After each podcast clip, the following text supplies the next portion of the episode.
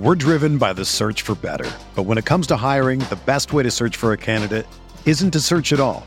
Don't search match with Indeed. Indeed is your matching and hiring platform with over 350 million global monthly visitors, according to Indeed data, and a matching engine that helps you find quality candidates fast. Ditch the busy work. Use Indeed for scheduling, screening, and messaging so you can connect with candidates faster.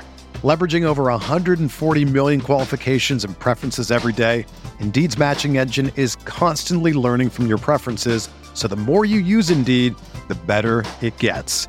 Join more than 3.5 million businesses worldwide that use Indeed to hire great talent fast. And listeners of this show will get a $75 sponsored job credit to get your jobs more visibility at Indeed.com slash BlueWire. Just go to Indeed.com slash BlueWire right now and support our show by saying that you heard about Indeed on this podcast. That's Indeed.com slash BlueWire. Terms and conditions apply. Need to hire? You need Indeed.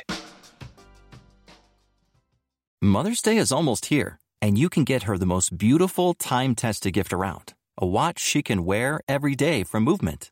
Whether your mom is into classic dress watches, rare and refined ceramics, or tried and true bestsellers, Movement has something she'll love. And right now, everything at Movement is up to 50% off site wide during their Mother's Day sale. A watch is a gift that celebrates all the time you spent with mom, and a Movement watch is even more than that. Movement uses industry leading materials for their fresh modern watch designs, from technically complex ceramics to vintage inspired style, all for an incredible value your wrist and wallet will both love. And with one size fits all convenience and fast free shipping and returns, it's a stress free shopping experience. Save big on the best Mother's Day gift ever with Movement. Get up to 50% off site wide during their Mother's Day sale at MVMT.com. Again, that's up to 50% off at MVMT.com. The baseball season is go, go, go. It's nonstop, relentless for every night, six straight months, and then hopefully another month in October. You also have work, friends, family, and a million other things going on. That's when you reach for a Coors Light. It's made to chill. There's only one beer out there that's literally made to chill, and that's Coors Light. I mean, the mountains on the bottles and cans even turn blue when your beer is cold. Is there anything better than opening up your refrigerator after a long day, seeing that icy cold Coors Light can or bottle in your fridge? The answer is no, there's nothing better. That's why when it's time to chill, you choose Coors Light. It's mountain cold refreshment made to chill. Coors Light is the one I choose when I need to unwind. So that's why when you want to hit reset, reach for a beer that's made to chill. Get Coors Light in the new look delivered straight to your door with Drizly or Instacart. Coors Brewing Company, Golden, Colorado. And as always, celebrate. We are breaking down all aspects of Yankee baseball. This is the Bronx Pinstripe Show with your hosts, Andrew Rotondi and Scott Reinen. Let's go.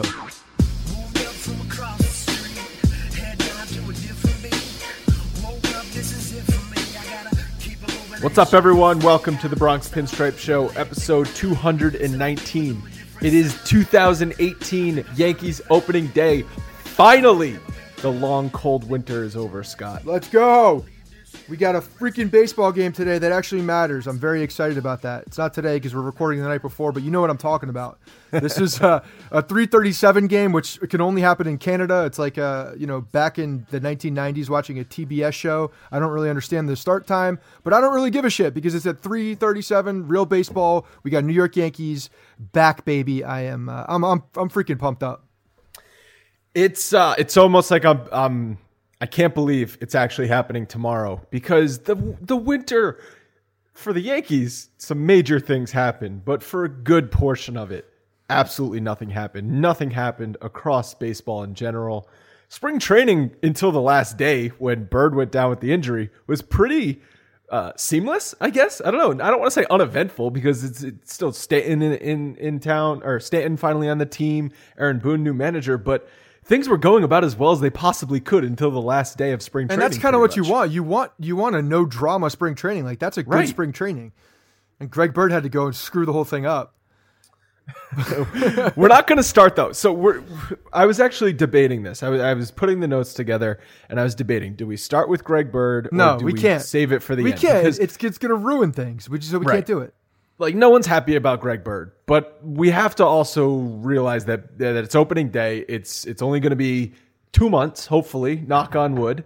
And the Yankees still have plenty of things to be optimistic about. So we're going to get into all of that. Uh, a couple of and real quick, it Yeah. could be worse. We could have Chris Carter playing first base, and we Right, don't. right. So let's think Right. about that. Let's all be thankful that Chris Carter is not playing first base right now. Same situation last year with Bird injury, but but at least it's not Chris Carter. For the love of God, exactly. so we got that going for us. Um, a couple of housekeeping notes before we get into everything. We have been doing a ton of podcasting this week. So you guys probably heard the Monday show. We had Joe's McFly on. He was in Tampa. That was a really fun episode to do. So if you guys have not listened to that yet, uh, go back on Monday and check that one out. Tuesday's episode was an AL East preview of the Blue Jays and Red Sox. We had Arden Zwelling from Sportsnet Canada on to talk about the Blue Jays. Scott talked to him. And then he actually kind of got me a little bit more optimistic about Yeah. the Blue Jays. I'm not going to lie. I know, me too. Yeah, and then uh, our old friend Chad Jennings uh, talking about the Red Sox. That was a really fun one as well. And then on Wednesday's show, I spoke with Neil Solondz, who does Rays pre, uh, pre and post game on the radio. He was also kind of optimistic about the Rays, but he did not get me optimistic about the Rays. Like you're Um, um, you're drunk. Let's let's, Yeah. let's pull it back. I was kind of. It was, even before Refsnyder was on their team. Yeah, now, now like you said, the, the I guess the Yankees are going to have to go eighteen and one against the uh, against the Rays this year because Yeah. of your boy Ref. Got to give one up. And then we had Britt Ghiroli on. Scott spoke with her about the Orioles and some Manny Machado stuff that I think you guys may have disagreed on, but that was fun as well. Yeah, it was an interesting conversation. She was uh she was of the the thinking, and I think that what she's doing is just she spent a lot of time around that management, so she kind of knows, I guess, what they're you know the inner inner workings of uh, of how they think. But I, I have a hard time believing the fact that that these guys are not going to be sellers at the deadline. I don't really care what happened last year. the The bottom line is is this is the actual free agency year, and unless you trade them, you're going to get nothing, and you're not re-signing them, hundred percent. So why would Yeah, you not? It's pretty much um, baseball 101. Yeah, I don't really understand why they wouldn't. And uh, just uh, also on the podcasting, so we're going back to two episodes per week. You guys are listening to this Thursday show right now. It's going to be every Monday and every Thursday going forward for the remainder of the season, hopefully very deep into October. Last year, we actually did a podcast after every Yankees playoff game. We committed to it early on, hoping there was going to be a bunch of games. Then there were a bunch of games, and I don't think we realized exactly the toll it was going to take on us but it was still fun. And if the Yankees do make it back that far, we will do a podcast after every playoff game as well. Yeah, now I know what to prepare for. So expectations are in line. I'm good, I'm ready to go. I don't give a shit because this year we were expecting to be there. Let's go. And uh, April 7th, we are just around the corner from April 7th, which is our first Bronx Pinstripes event of the year. If you ordered by what was the deadline? Monday. If you ordered by Monday, you're gonna get your T-shirt. It's uh, it's actually a pretty sick shirt. Scott, I'm sure we'll be putting it out on social media in the next coming days. But the slogan on it is "One Mission," which gets the blood pumping. One mission, chase for 28. Let's friggin' go. I'm just gonna say let's go after every uh, every like f- five sentences that I say because I feel like it just gets me going at this point. And and if you want to hear some more good news about the One Mission shirts, they haven't even been released yet. Um, but the uh, I I do have I'm talking with some of the guys um, with the Yankees in Tampa and all that. And they just ordered 50 of the shirts. So if you if they're good enough for the Yankees brass, they're good enough for us. And uh, I- I'm excited about that. Hopefully, we're going to start seeing some of these tees uh, hit the players soon too. So um, big stuff with that. Yeah, the one mission shirt. I'll put it out on social media probably tomorrow at some point. Um, But they look pretty cool. And even if you didn't order by the deadline to get your T-shirt, you can still get a ticket to the event. You can go on right now Yes. on the fan shop. You can buy a ticket for the event, and you're still going to get the T-shirt. It's just not going to come in time for the game. So even you can still rock that T-shirt to the stadium in the, the days after the events because you will still receive the T-shirt. I think there was some mis- actual miscommunication on that, saying people if they didn't order by then they might not get the T-shirt. No, you're getting the T-shirt. Yeah, the T-shirt's you coming get to the, you. You get the pregame party, which is uh, four dollar pitchers. Uh, or Ten dollar $4 pitchers. Ten dollar pitcher. Sorry. If you go to Andrew, he'll buy you a four dollar pitcher though. Yeah, I'll buy one person a four dollar pitcher. Uh, four dollar tall boys, and then ten dollar pitchers at the dugout, which is right across from the stadium. It's a one p.m. game. Should be a lot of fun. Hopefully, the weather is uh, bright and sunshine for us. We got a lineup, dude. We got a we got a lineup put out today. I, I'm I'm glad that they unveiled this thing in like grand fashion because I was really hoping they were going to do it before we uh, got on tonight. Well, I thought they were gonna drop it like ten minutes after our Yeah. episode drops tomorrow. That's how it rolls. because that's what usually happens. So the lefty Happ's on the mound. So here's how the lineup goes: Gardner in left field leading off, Judge right field, Stanton DH, Sa- uh, Sanchez catching in the cleanup spot. So they're stacking the righties. Mm-hmm. Bird would have been there in, a num- in the number three hole had he been healthy, but he's not. Hicks at number five. This actually kind of surprised me. Didi number six. Drury at third base, number seven. Walker in the eight hole at second. And then Tyler Austin, the backup first baseman, or now the starting first baseman, who knows, uh, batting ninth at first base. What are your initial thoughts on the lineup? Uh, my initial thoughts were we're, we're facing a lefty, so I understand the stacking the the right-handed bats. This may have happened even if Bird was healthy because we're facing a lefty off the bit, off the bat. Um, so that was uh, that was one of my, my first thought there was was that it's a it's a good thing like this is probably what was going to happen anyway when you face a lefty like this like you can stack the the righties at this point. I agree with you. I think Hicks over Didi was a surprise. That was one of the ones that that was surprised, especially because Didi's you know really showed that he can hit left-handed pitching well. Um, and then I guess the only I mean we're nitpicking at this point, but uh, Aust- Walker and Austin, you know, potential flip flop, but again, it's really not that big of a difference. It doesn't really matter, and I don't even frankly think it matters that much if Didi's fifth or sixth, or uh, vice versa with Hicks. Um, the meat of the order, Judge Stanton Sanchez, is filthy, and that's the thing that Happ is going to go to bed tonight as we're talking, having nightmares about. I mean, that's what all pitchers are going to be fearful of: is facing those three hitters back to back to back. They can all take you 500 feet deep. Yeah, I mean, and it keeps going though. I mean, Didi's going to hit. You know, we're looking at him as a projected 30 home run guy. Um, Hicks, who the hell knows what he could do with an entire season? We haven't seen that, so this will be you know interesting and and fun to kind of. Uh, you know, evaluate him over a long period of time, but you know he's got some pop in there. Look, the, everybody up and down the lineup, there's pop. There's pop everywhere. Every single person in this lineup can hit the ball out of the park. Even Gardner knows how to hit a home run very well when uh, uh, when he's facing these guys. So there's there's a there's a, a fear and, and a threat of power everywhere, and I love that. And against the lefty, when you have these righties, like it's all good. We got some switch hitters in there, uh, so I, I think this lineup is is going to do some uh, some good damage. I'm hoping they can get off get off the bat very fast. And what I expect them to do at second base, um, so I expect Walker, Tyler Wade, and Tyler Austin to sort of be on a rotation depending on, on who is on the mound. Yeah. So you got the lefty Happ on the mound, so you get both Walker and Austin in the game. They can both hit right handed. Walker's obviously a switch hitter. But if there's a righty on the mound, then you can put Tyler Wade at second base. He's a lefty bat. And then you can shift uh, Neil Walker over to first, who's a switch hitter, like I just said, so he can he can bat left against that righty. So I think that's what we're going to see a lot. And who knows? Maybe Tyler Austin comes out of the gate blazing, and you don't want to take his bat out of the lineup. Or, or if someone's hot, I think Boone is going to be playing the hot hand. But at least on paper, that's what I imagine him doing. Yeah, I agree with that. I think that I think you're going to see some some experimentation from Boone early on as well. I think he's going to not really commit to something that's you know a definitive lineup, and I think we're going to see a lot of the the, the flexibility from five down because I, I think now, especially with Bird hurt, we're going to see primarily these these top four guys stay there. Maybe they'll put a guy like Didi in the three spot. Um, or, or, you know, at least a lefty bat in there at some point to break those up, to break those right-handed bats up when there is um, a, a tough righty on the on the mound. But other than that, like we're going to see those guys up uh, up top, and uh, and then we'll see some flip flopping down below. But yeah, this is this is this is something that's uh, it's a it's nice and flexible because now Boone has the ability to move guys around, match up lefty righty. Um, you know, Walker can play multiple positions, so he's not you know stuck with one guy in one position. It gives him a really good flexibility with two young guys at second and at first base with uh, with Neil Walker. And I think we mentioned this with Joe on the podcast uh, on Monday, but we might also see Tyler Wade get a couple days over at third base. He did well. Boone also talked about that how he could spell Drury over there at, at third Yeah. because I mean you're looking around who's going to be and, and you also have uh, Torres who can who can definitely fill in um, a day or two at third, at short, or at second. So you know Torres is a guy that they're going to mix in there at some point as well, and you know he's got a good right-handed bat. He could go in there against a tough lefty, and he you know you're always getting a pretty good at bat from him. Um, so he's a he's another guy that will mix in and can play third. Anything else you want to overanalyze about a lineup?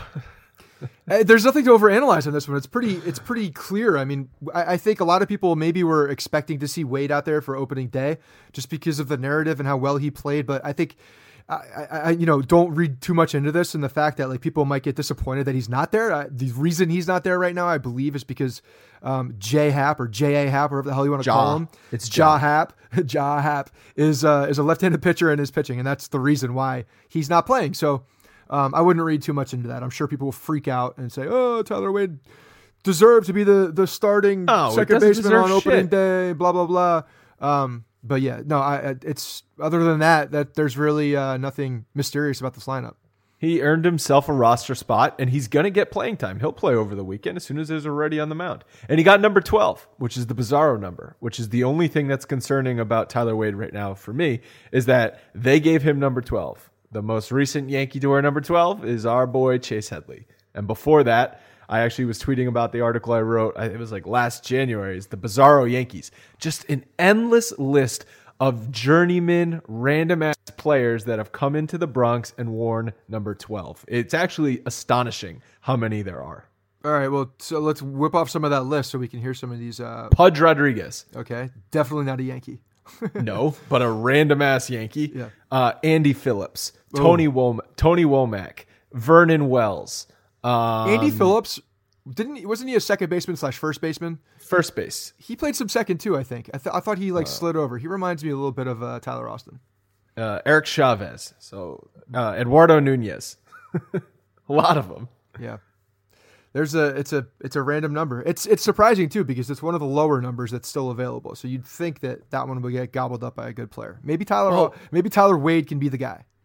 Soriano wore it back in his day, back in the day, and then when he came back uh, in the what was it 2013 that he came back? Yeah, about that. Yeah, he he took it back. So the Yankees enter opening day at about 167 million dollar payroll, which is the lowest that they've had in many years. So they're seventh, ranked seventh in baseball. They haven't been ranked that low since the early 90s, and they haven't had a 167 million dollar payroll just total number. It hasn't been that low since 2003. So everything we talked about this offseason with the Yankees getting under the tax threshold, having flexibility to add more flexibility, that lo- that word that Brian Cashman loves, they did it. The fact that they're that far down on the payroll scale when you're talking about these play- these teams is, is crazy. Um, it it's so against what we were used to, and and the fact that that Brian Cashman has has worked this payroll to a point where they're they're not even on the top five. Like top five graphic is sent all over the place, and the New York Yankees aren't on it. And that's the first time in a long time that that was um, that that's the case. RJ, one of the one of our editors in Bronx Pinstripes, had a beautiful caption and a beautiful headline on one of the Facebook articles articles that we wrote about this, and it said uh, "R.I.P. to the Yankees by championships argument" from everybody else around the league, every other fan base in the world. Uh, you know, flip them the bird because we're not even top five. Yeah, Red Sox are, are number one in the league. Clear, Two- clearly number one. 223 million. Yeah, they, they're outspending the Dodgers by a good amount of money. You know, things have gotten crazy. Uh, it's talking about bizarro world. Um, Red Sox, I mean, the Red Sox always had a big payroll, but they're outspending the Yankees by a good amount, outspending the Dodgers by a good amount. So before we get to the bird talk, we are going to get to some some bird analysis. Uh, last night, Ri- Analysis, uh, extra bones. We're gonna anal- analyze the bones. Analyze. Nice word. Uh, Rich and I went to a Thuzio event in which Mark Teixeira was being interviewed by Joel Sherman. It was a really fun event. If you were following Bronx Pinstripes on Instagram and on Twitter, you probably saw the, the videos we were putting out. We did live video. I did it for about 10, 15 minutes of the conversation. Teixeira was fantastic. And I think you and I have talked that he's really good on ESPN pre, pre and post game. It just seems like he's a natural for that kind of thing. Yeah, he's got a personality. I mean, he's. I mean, remember the the whole. What was the name of his little show that he stood to the right? Fall, field? ter- fall territory. Yeah, yeah, yeah. I mean, it was. Some people like like his his uh his humor. Other people really don't like his humor and just think it's dumb. But the bottom line is he's got that kind of personality. So he likes to joke around. He's super outgoing and he's a good storyteller. He actually told us that the day he announced his retirement, his agent got an email from ESPN saying that they would like to talk to him about doing uh, some work with them. Yeah, it makes sense. They, I think they're always looking for those charismatic guys who have a lot of playing experience, right? Yeah. And um, he was he kind of said, "I'm not. I'm, let me finish the because this. Remember, he announced he announced his retirement uh, with like two months to go. Yeah, it was said, kind of abrupt. He said, "Let me take the, the rest of the season to think it over. I'm still focused on on playing baseball right now." But he just said it was the right fit for him. Yeah. But uh, Rich and I actually got to speak with him for close to ten minutes before the event actually started. He was doing a little mingling. Um, there were two guys that just would not leave him alone. They actually brought a bat for him to sign. They brought a jersey for him to sign. One guy had the thickest Long Island accent. Mark, Mark, I have a tattoo on my arm of the Yankees. I tell my wife all the time it goes Yankees, and then it goes you, and then it goes the kids. That's just what I tell her. 09 Mark was my, my favorite year in a long time, Mark. So he had some uh, he had some stage five clingers. Yeah, he did. And um, we were just trying to talk to him casually, maybe get a get a pick in there for the Bronx Pinstripes Instagram. But Teixeira was uh, pretty gracious with his time. I asked him about Greg Bird. I said, "What you know?" You know what, What do you- glass looks like. I, Why- I how does he get past this? I'm trying to think how I, exactly how I worded it. I said, "Mark, you dealt with some injuries late in your career. What would you What would you say to Bird?" And he's like, he just kind of like took a pause, like a deep breath, and said, "I feel bad for the kid, man." I went through that stuff. Some guys are, or I said, Do you believe some guys are just injury prone? He said, Absolutely. You see guys play hard for 162 games, they run through walls, and for whatever reason, their body holds up. You see other guys, they get injured more often. He's, I think he compared it to genetics. He said, you know, you might get, you might get sick in the winter. You might, you might have, um, you might get the, the chicken pox or whatever it may be. Like different people have different things. You might have bad eyesight. Some people might just get injured more. Some And people he- are good at baseball, others are not. Right. And he said the thing that concerns him most about the bird thing is that it's surgery for a second time in two years on the exact same foot ankle issue. And he's like, you know, when a guy has Tommy John surgery on the same arm, he's is not the same and it's not going to get better from here for Bird. It's not like his foot is miraculously going to be back to when he was 18 years old. It's not going to happen.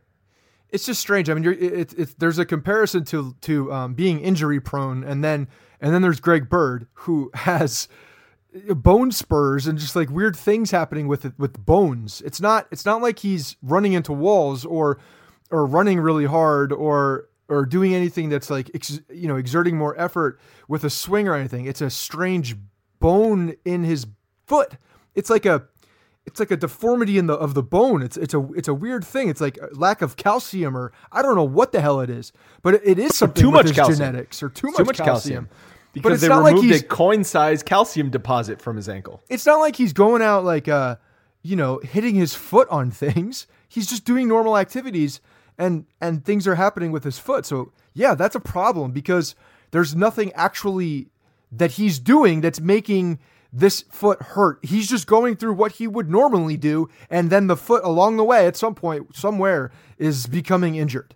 And Yeah, that's, a the- problem. That's what injury prone is, though. You're going about your daily routine. You're just going through your workouts, going through games, and that foot is not as durable as his left foot or as Aaron Judge's foot or whatever it may be. I- I don't mean, know, Shit, do we have to do we have to amputate the thing and put put a titanium foot on him just so he doesn't have these issues anymore? Like, what is going to have to happen? I mean, he's not going to get slower. It's not going to get slower, so why not? Maybe the look. The thing is, is that like when you're talking about an injury-prone guy, I, I think of a guy that gets hurt easily, and when like if anything, if he slides into second base, he could come up limping or something like that. You know, we always we always joke about sometimes having uh, like soft tissue injuries and and those continuing to come back. But this is different. This is a this is a uh, just literally a bone that he can't do anything about. That he's not overexerting unless he's just putting his own weight on it, and that's and that's becoming a problem uh, for for the bone structure in his foot. I don't even know how to freaking talk about it because I don't really understand how something like this occurs multiple times. It's it baffles me. But it, it- unfortunately, it's it's one of those things. It seems like he can't prevent.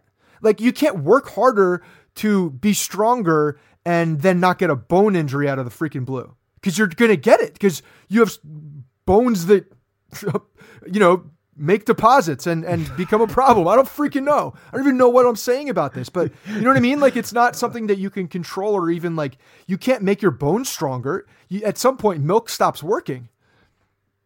No, I, I understand what you're it's saying. It's not like it's not like he's getting uh, chronic hamstring injuries, and there's treatment he needs to do and precautions he needs to take before a game, extra stretching, at extra or different, you know, pliability, that kind of thing. Yeah, I mean, a bone injury is is that's why it's scary without impact without impact unless the impact is like stress from just doing everyday well, last things. year, last year he fouled the ball off his foot. That seems to be what what sparked this whole thing. This year, nothing like that happened. At least nothing has come out. We don't know if he did something training out back on that hill that we that we might never hear about. For all we know, he was just going about his daily routine, just walking through the clubhouse, and he he just stepped on a stair wrong, and then boom, there goes his foot.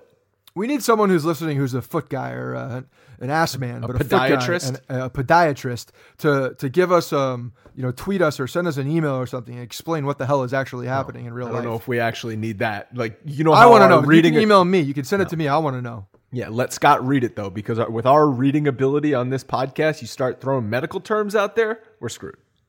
Yeah. So I don't know how we got right into uh, Bur- Guess what happens when you start talking about one injury prone first baseman? You get into the other one. Oh yeah, just to wrap up the Teixeira thing though, he was also talking about how Vicente Padilla was absolutely nuts. Yeah. You remember when uh, he had that beef with with Padilla? Yeah. apparently stemmed all the way back to his Texas days. Yes, it Well, did. I remember that. They had a beef for a long time. Yeah, Padilla was on the Rangers and he was just drilling people left and right. And because Teixeira was one of the best hitters on that team, he would get hit from the other pitchers. And instead of Padilla saying sorry or I'm not going to do that again, he would laugh about it. And that is when Teixeira and the rest of the teammates, I believe he, he actually said Michael Young got hit, who was at that point, you remember Michael Young was like the the Ranger face of the Rangers. Yeah. Um, Michael Young gets hit because Padilla just nailed somebody. The Padilla is shown on camera laughing in the dugout. The next day he gets released. Yeah, Padilla was a, a strange dude. For, I mean, I remember reading things and hearing all sorts of things about him, how he was kind of a, a lunatic and a little bit, a little bit off kiltered.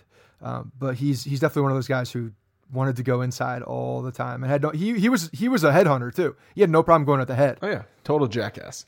But he kept getting jobs just because he had he had good stuff. He could get people out. He was also drilling people. Um, and was, we also asked him what who are some of his favorite teammates, and one of the random names that he picked out was Eric Chavez, Number which, 12. uh, yeah, number twelve, Bizarro World. He he said all, all the other um, all the other standard uh, guys you could have imagined. Said obviously Jeter and A Rod, but then just dropped an Eric Chavez on us, which was kind of funny. Um, one more thing about Bird though, because um, I I have to have to bring it up. So six to eight weeks he's going to be out, which takes us to mid to late May. He's gonna then have to do uh, rehab after that. I don't know, two weeks if all goes well. So we're probably looking at early June before we see Bird back in the Bronx. Do you think the Yankees look outside of the organization if things are not going well with uh, the Walker Tyler Austin? Because shit, Tyler Austin could pull up with an injury tomorrow for all we know. Um, if things are not going well with the the first baseman they currently have on the roster, um, do they go outside the organization? Absolutely, because there's nobody inside the organization that's going to help them eh, to the, you know, to the extent that they want. So yeah, absolutely, they're gonna they're gonna look at all the options at that point, and they're. Pro- I guarantee right now, Brian Cashman is doing his due diligence on first baseman, and he's looking around the league.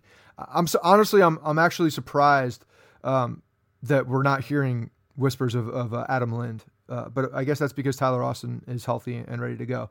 But Adam Lind was uh, was somebody that I thought was that, that could come right back in because you know he's a professional hitter, uh, could play first base. We're going to see one of those guys. But yeah, he's going to be doing his due diligence, looking around. You have to, you have to. You can't just leave a void at first base. It's a big position. It's a big power position too. And it's also a thing where they can't just say, "Well, he's going to come back in June and, and everything's going to be fine and dandy," because you can't count on that.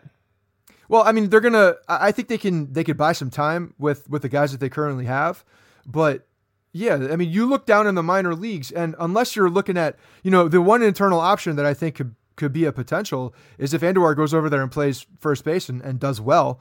Um, that's that's somebody that they might think about going up. I mean, you, you don't Could know. you imagine if uh, Bird gets Wally Pipp by Miguel Andujar? It could happen. It absolutely. I mean, I'm not even saying it's not even a Wally Pipp at this point. I mean, like you know, that's this is this just keeps happening. So uh, at some point, at some point, it's just uh, you know you're you have to stay healthy. Um, but yeah, the, the the patience is running out. One, I can tell you that the patience is running out with, with Yankee fans because it's just frustrating. Um, it is frustrating, and I, I, know he's not trying to get hurt. Like obviously, obviously. it sucks for Greg Bird. It, it, does. It absolutely sucks for Greg Bird because he's pumped up, ready for this opportunity. And but it sucks for us as well because we've seen what he can do. We know now. You know, we've gotten a little taste of Greg Bird a couple times, some flashes in the pan uh, of this guy, and he could be freaking dynamic in, at uh, at first base and in Yankee Stadium. I mean, like literally, section two hundred five might as well be the bird's nest because that's where he parks those balls. Like that's the spot he's gonna he would pepper that that section uh, at Yankee Stadium. It's it's built for him. Yeah, you're gonna hear in the voicemails that people are annoyed with Greg Bird. I know, I I know. I think hopefully we'll also hear some some fun opening day voice. Don't hold your breath. well, see, that's that's the we learned that the voicemail the voicemail segment of the show is on fire when something goes wrong. When everything is going well, the voicemail gets a little bit quieter. Yeah. Yeah, people like to complain. I understand that. All right, because it's opening day, let's do some uh, predictions because we are so good at making predictions. How many games the Yankees going to win this year? I'm going out. I, am look. I really think we all know that uh, I'm the optimistic one, right? We've already said this, isn't that the case? Um, so I have uh, glass half full, and I'm still glass glass half full. I don't care who's playing first base at this point. Glass half full. Uh, I actually think this team is going to be very good, and I, I think they're going to do better than last year. And I think they're going to go out there and uh, my prediction, I think what I put down was 101 wins. Mm, damn, that's um four more than I said, and four more than I believe Vegas is putting them at at 97. And 101 wins is actually, I think, what the the Astros won last year, and they had home field advantage. If the Yankees are going to want home field advantage in the playoffs, they're going to have to win over 100 games because I believe either the Indians or the Astros will win 100 games. And the reason being is because they are the only really good teams in their division, where the Yankees have the Red Sox to deal with. So, yeah, the Yankees might beat up on the Orioles, they might beat up on the Rays. But if they go 500 against the Red Sox, it's going to be hard to win 101 games. Right.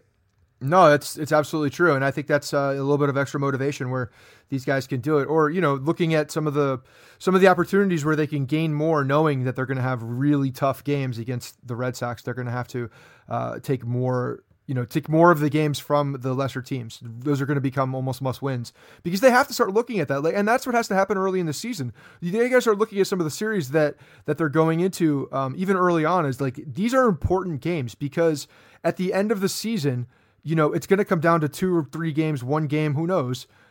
Every game, every game when it's t- as tightly contested as you know, as we saw uh, towards the end of the year, is important. So I, I, think these guys have the right mentality with that. I, I feel like they're extremely um, keen and ready to go for this stuff. So uh, that's why I, I see uh, a little bit more of an improvement from what Vegas sees. Who do you got for MVP? You can give me league MVP or you can give me team MVP, whatever you want. Uh, and we actually, M- the reason we're doing this is because we we filled out projections, uh, predictions today, actually. So this is all fresh in our mind. Yeah. Well, yeah. Our, our guy Rohan is putting out our prediction list that we do every year. So um, I want people to uh, to hold us accountable, you know, for all these uh, good stuff. But the the league, the MVP, I still think Trout, if he's healthy, he's going to go back in there. Um, I actually went under little uh, under the radar. I think uh, Gary Sanchez I put down as the MVP for the team because I actually think Gary Sanchez is going to um, hit a lot more home runs than people uh, think he will. I think he's going to hit more home runs than everybody on the team. That's not under the radar at all. And in fact, I put Gary Sanchez for not only the team MVP but for the league MVP. I wonder why. It's like we talk base, Yankee baseball every week or something together. I don't know. I don't think we picked the same Cy Youngs for the league and the team, though. Who do you have for Cy Young? So I actually have. I have such a homer on all my predictions this year. It's ridiculous. but I have. Um, I have Sonny Gray. I put Sonny Gray as the oh league as the league Cy Young too, because. I think Cy Young, I think Sonny Gray is going to win 20 games. I think this is why we're going to win 101 games. You're going to see a guy like Sonny Gray go out there and just dominate these other three no, number three starters or whoever he's matching up on a given day, and he's going to be set up to, to to win a lot of games. Uh, so that's that's the reason I'm saying that. I think he's going to have a good ERA. I think he's going to keep uh, the the team in the games. I think he's going to at least pitch five innings. There's no doubt about that. Um, well, five innings ain't going to get him a Cy Young. Uh, no, my vote. point is he's going to rack up a lot of wins, and it's going to look okay. very good. Well, and I yeah. think I think you have to consider that in today's baseball you know, if the guy is going to be in a game long enough to, in order to get a win, because a lot of teams are bringing in bullpens so early, and Sonny Gray is just not that guy. I mean, if Jordan, if you're talking about like CC Sabathia or Jordan Montgomery, then then yeah, I would say that that would be an issue, but um, not with Sonny, not with Sonny Gray. I think he's going to have a really good year. So you actually just made me think of something interesting uh, with guys staying in games long enough to to be considered for that Cy Young. I wonder if we start to see more bullpen guys get Cy Young votes. Like like Chad Green had a Cy Young caliber season last year, but I just think it's too early. It's too. It would be too. Um, I don't know, controversial for the writers to have given it to him last year. But who knows? Five years from now, if starters aren't pitching 200 innings, if they're only pitching 160, 170 innings, maybe a guy like Chad Green, who has a season like he did last year, gets some Cy Young love. It's it's you know it's not out of the realm. They might just uh, start going to the guy who performed the best. You know, and especially when the innings start getting closer, then yeah, it's gonna be the best pitcher, no matter if you're a starter or not. So I was uh, I put Severino for the team Cy Young and uh, who obviously he won that last year, considering he got actual Cy Young votes. And I couldn't decide who was going to win the league Cy Young, so I put Shohei Ohtani. okay, yeah. I mean, he may not start in the major leagues. Uh, no, he is. He's like their number four, right? If number four starts. I love yeah. how somebody in the Facebook group, uh, Matt Krantz, I think, did it. Um, projected to May 26th, I think. Yeah. if he's going to be the guy starting on Saturday. I love that. That is just the kind of passion that yeah. uh, I love about our listeners. Yeah. So it's one day off. So I feel like we're, we're good because there's going to be some oh, weird oh, yeah. one day thing right there, right? So he's going to pitch on Saturday. Many, many, a rain out. Yeah, exactly. I love it. No, although it doesn't perfect. really rain in Anaheim, but who knows? Um, they do play. They do play games on the road, though. You know. uh, uh, who? It's tough to say rookie of the year for either the league or for um, for the team. But if, if if someone on the Yankees, let's just do Yankees rookie of the year. If someone's going to be the rookie of the year for the Yankees this year, who's it going to be? Man, rookie of the year for the Yankees. If that's the case, then then something is uh, something is going awry, right? Because I don't think it's going to be Tyler Wade. If that that would be the the one real big shock. But I mean, I think you still have to default to uh, Gleyber Torres as as coming up and playing second base. Or the other one is if Andujar could come up and show that he could play first base and be the knight in shining armor and walk up to the Bronx and just come in and dominate first base and mash the ball, then yeah, he's your boy. So here's how uh, a path for Clint Frazier to win Team Rookie of the Year. Aaron Hicks turns back into a pumpkin, and he is not the all star center fielder that Brian Cashman believes he is. And then they have to move Brett Gardner to center field. And because Stanton it just frankly does not like left field, Clint Frazier is your everyday left fielder. Okay. Um, yeah, Ellsbury's got a, you know, maybe he's still on, is he still have an oblique? Are we, are we still talking about an oblique for Ellsbury at this point? Uh, well, you'll find out what Ellsbury's doing in my bold predictions. Okay, great. Um, yeah, I don't know. I think it's going to be a, a, tough path for rookie of the year to come out of the New York Yankees because Gleyber Torres, because he had that that that rocky of a spring, if you'll call it that, um, he didn't really, you know, carve out that role for him. I think it was his to carve out, and he just didn't do it. So it, will it'll we'll see if he gets enough time up in the in the bigs, but he's gonna have to knock down the door to even get up here. Uh, what's Didi's emoji for Giancarlo Stanton going to be? So I had two. I had two of these, and one of them was the uh, like just I, I thought an obvious one. There's like a like a statue in the emoji thing of like the, the, like a totem pole statue. You know what I'm talking about? It's I like a so. anyway, it's a statue because the dude's built like a statue. So whether it's a statue of that one or if he goes out and does the Statue of Liberty, which I thought would be controversial, I didn't think he would do that. That's why I picked the other statue. And then the other one would be just a play on words and something really dumb. Everybody in Miami and I think all his friends and people at home call him Cruz, so I put a cruise ship. Oh, okay. That's that's actually pretty good. Um, if his nickname is Cruz, then that's definitely what it's going to be. Okay, there's uh, a lot of emojis in that list, though. Yeah, of course, but uh, but Didi, I, we have found likes to go for the nickname because he put the clown, the clown for Gardner, and we found out that that Gardner is kind of like the the team clubhouse clown. Yeah, I mean he does he does do some of them like that. I don't know if Cruz is uh, is something that he brings to the Yankees. I don't know if people are calling him Giancarlo. I don't know what they're calling him. Um, so we'll see. He could go off the wall. I I put the uh, the weightlifter. Okay. Yeah, I almost put that, and then I thought it would be too obvious, so I didn't But. I What's needed your, I needed some more creativity. What's your bold prediction? Uh, my bold prediction goes back to the Cy Young. It's Sonny Gray. Sonny Gray with a 20 game win, and I know yours is an elaborate, um, an elaborate uh, tale It, it, uh, it uh. Tale of the Bronx. But mine, mine is just you know this is this is. I think Sonny Gray is, and I, I'm putting myself out with Sonny Gray. I guess I'm, I'm hooking onto the Sonny Gray bandwagon this year. I, I think Sonny Gray with Oakland was you know every when when this guy's healthy and he was pitching in Oakland. He was one of the best starters in the American League. Now, with you know a full spring training with Gary Sanchez, um, you know a second half with Gary Sanchez in the in the um, back of last year, I think they they earned a lot of um, a lot of trust with each other by going through what they did as far as the playoffs and things like that. So I think you're going to see a better relationship between the two, and I think that's important because I think because Sonny Gray throws so many. Um, so many breaking pitches and he changes it up so much. I think the comfort level with your catcher is important for a guy like him. And you know, again, like I said, he's not the one, two, or three. So th- or one or two, and actually not the three because CC's starting out as the three, but theoretically he's going to be going up against lesser opponents, which gives him, uh, you know, an advantage. I think just starting the game. You remember Boone said there are no personal catchers on this team? Right. And I love that. That is maybe my favorite quote by Aaron Boone so far. Uh, yeah, uh, Sanchez is going to get a day off, and it might be a Sonny Gray start. It might be a Masahiro Tanaka start. Might be a Luis Severino start. But there's not going to be anything where Romine is always catching uh, a certain pitcher, which which I think is perfect. And I know Sanchez worked his ass off this offseason, and he worked hard. I know extra with Sonny Gray in spring training because you could tell they were not on the same page after Right. Gray came over. I mean, that's pretty obvious. And it takes Um, time with a guy like that who throws that many pitches and, and has that much that much break on his ball. Like you got to get used to the way that those spin and and you know how the the ball comes out of his hand. So look, I you know I was on Gary Sanchez big time from from last year because it was at the time extremely frustrating uh, when you see that. But you know. Take it, take a step back and look back. It- It's probably pretty tough when you when you have a guy like Sonny Gray with the way that he throws.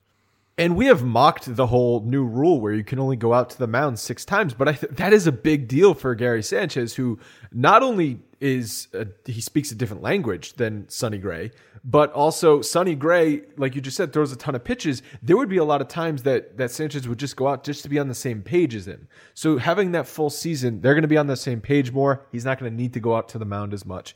So it's just one of those. It's it. I don't know. I, I, did we not give that sort of dynamic enough credit at the end of last year?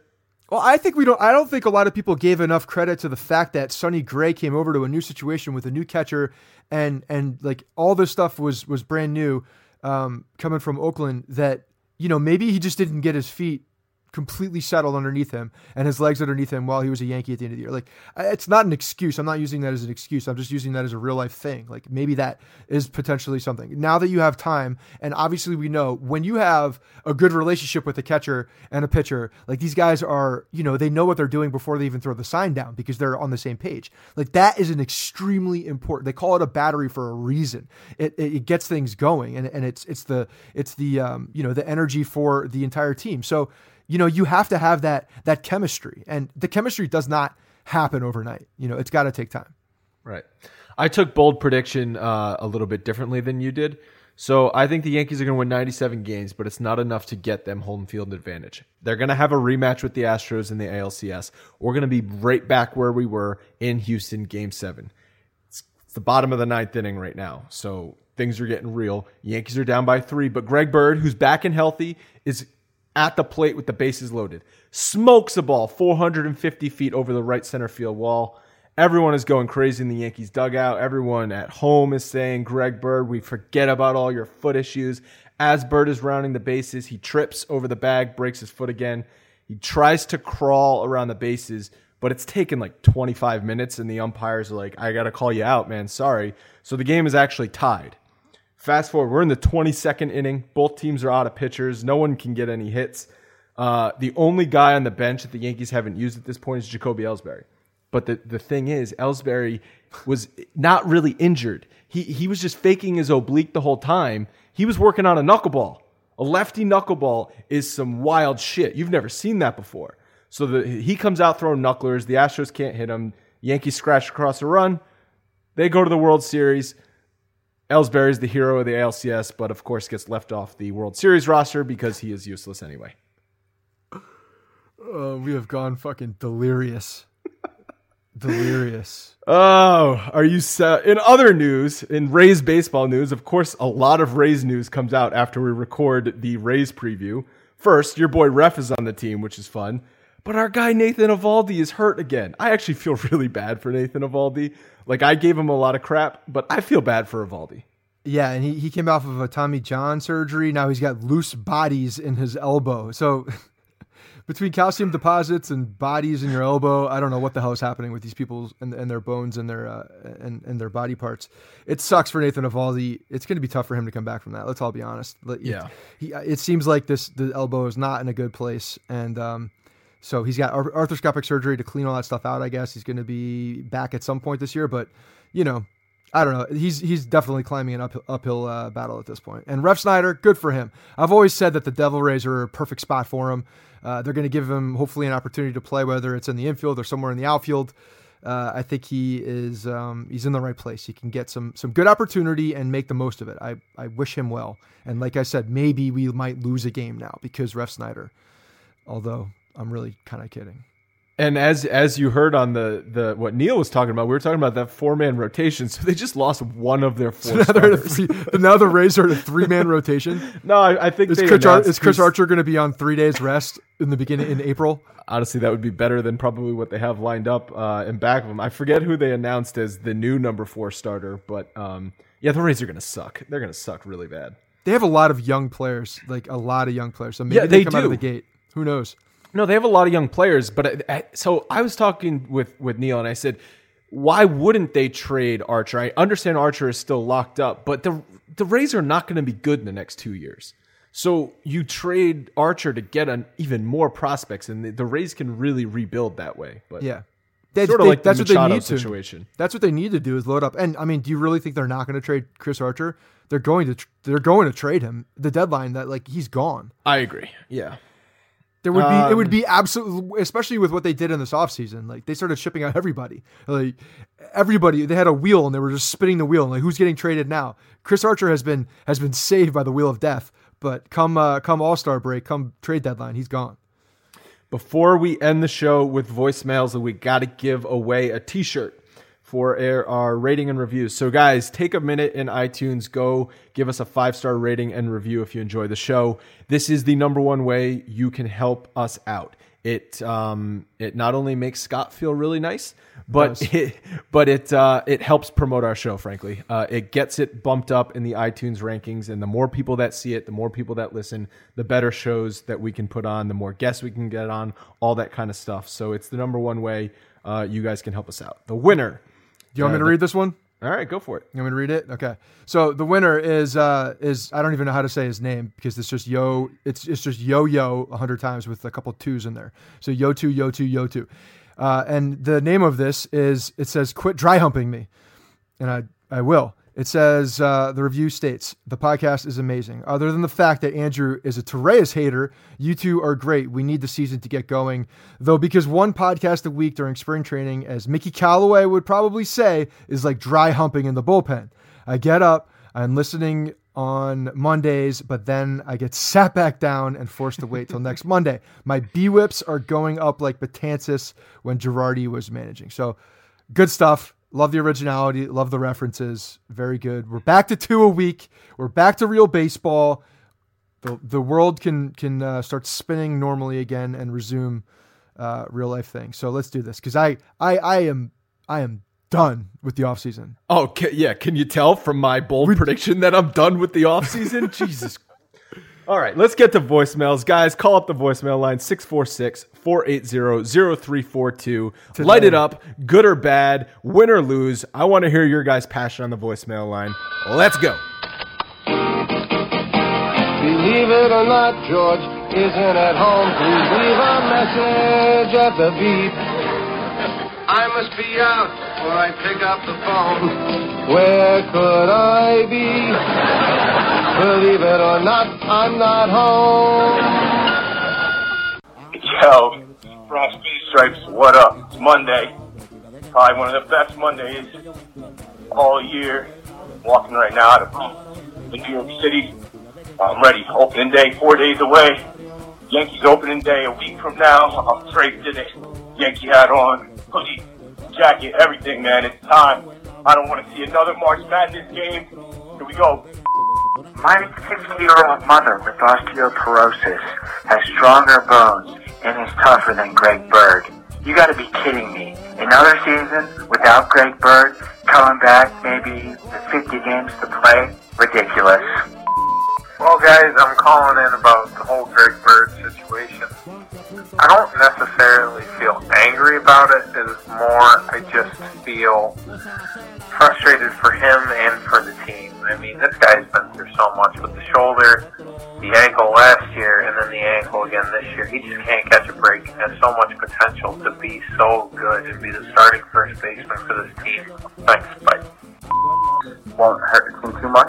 Um, I mean, I think he would have been a huge X factor, and he still can be in the second half. But um, I do think Neil Walker is a uh, uh, serviceable back, uh, backup to the least. I don't, I don't like where it was last year, where DNS was going to be down out there every couple weeks, or you're trying to force someone like Chris Carter to work out. So that's a plus. I mean, to be honest, uh, first I was frustrated, but I think uh, I, I really feel bad for uh, for Bird himself. He's probably the most frustrated one of everyone. But at this point, try to help and get back on the field as soon as possible.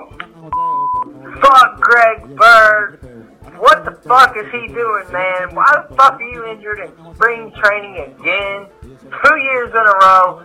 Fucking ship his ass out to San Diego to the Padres, just like you did, Headley. Fuck him. Fuck Ellsbury. Fuck all that shit. Bring in Tyler Wade, Tyler Austin, one of these young bucks, and let them fucking go off. Fuck Greg Bird and his pussy ass foot. Fuck him. I am so sick and tired of Greg Bird's broken ass. We need to get rid of him and upgrade. Seriously. Every year it's the same crap. I'm done with it. Let's go Yankees.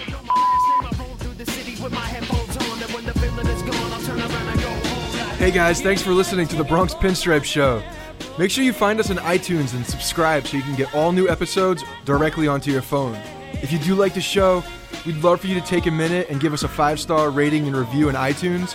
It really helps us out and allows us to create more shows. We're on Twitter at Bronx Pinstripes and the same on Facebook. You can always find us there talking Yankee baseball. Thanks again, guys, for your support. Really appreciate it, and go Yankees.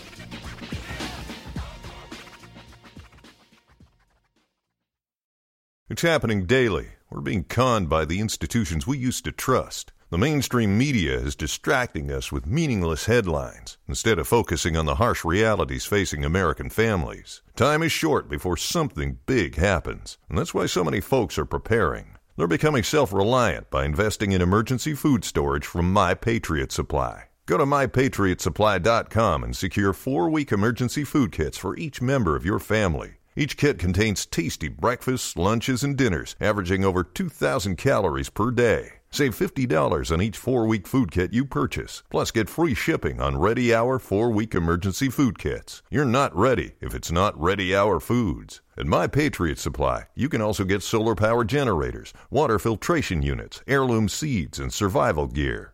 Order by 3 p.m., and your unmarked boxes ship the same day.